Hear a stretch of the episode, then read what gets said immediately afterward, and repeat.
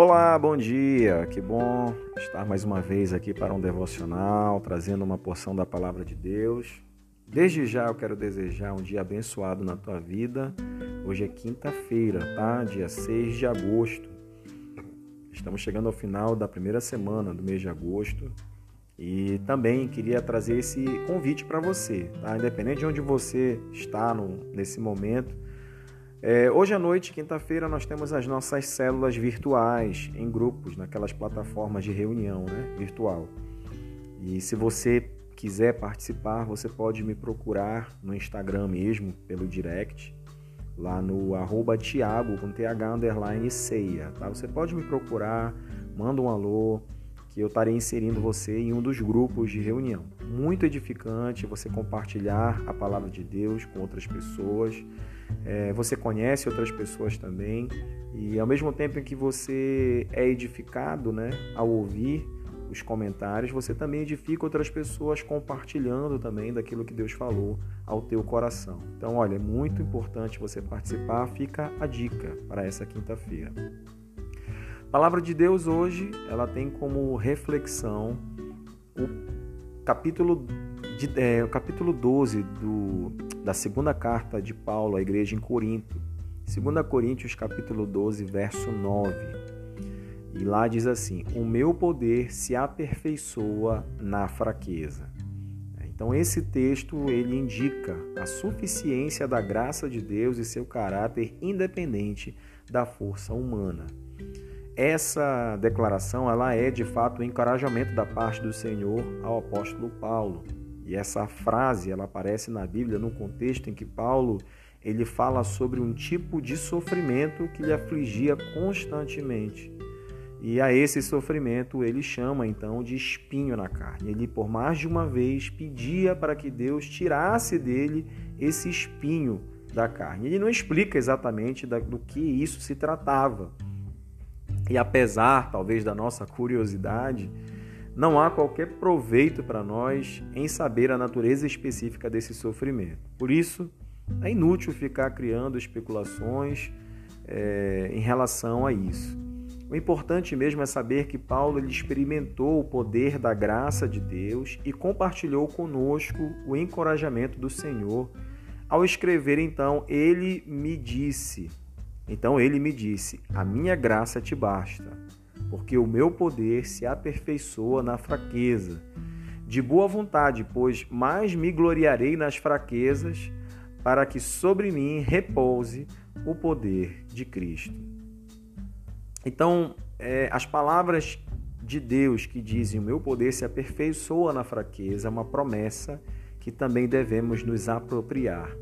Ela foi registrada nas Escrituras há quase dois mil anos, porém continua válida e aplicável para todos nós hoje, aqui e agora.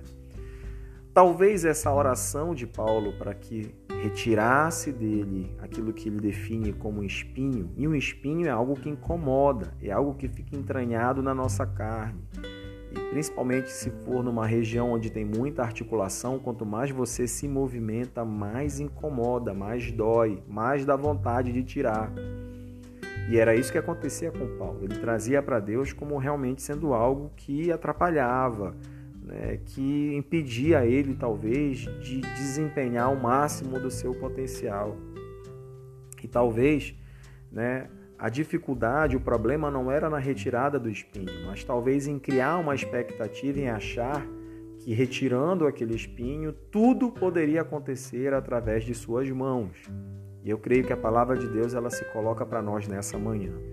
Todos nós temos um espinho na carne, todos nós temos algo em nós que incomoda e que nós nos vemos também em relação a isso impotentes. A gente não consegue ter força suficiente para lidar com isso e nem para nos livrarmos disso.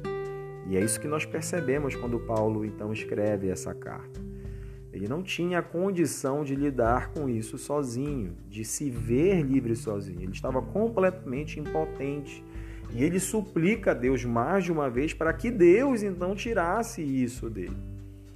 E essa manhã a palavra ela tem que trazer essa reflexão para nós. Esse espinho na carne, esse tendão de Aquiles, isso que tem incomodado e que nos torna é, gera no nosso coração essa sensação né, de sermos impotentes diante disso, de não termos força de lidar contra isso, a resposta de Deus para o nosso clamor hoje é justamente esse.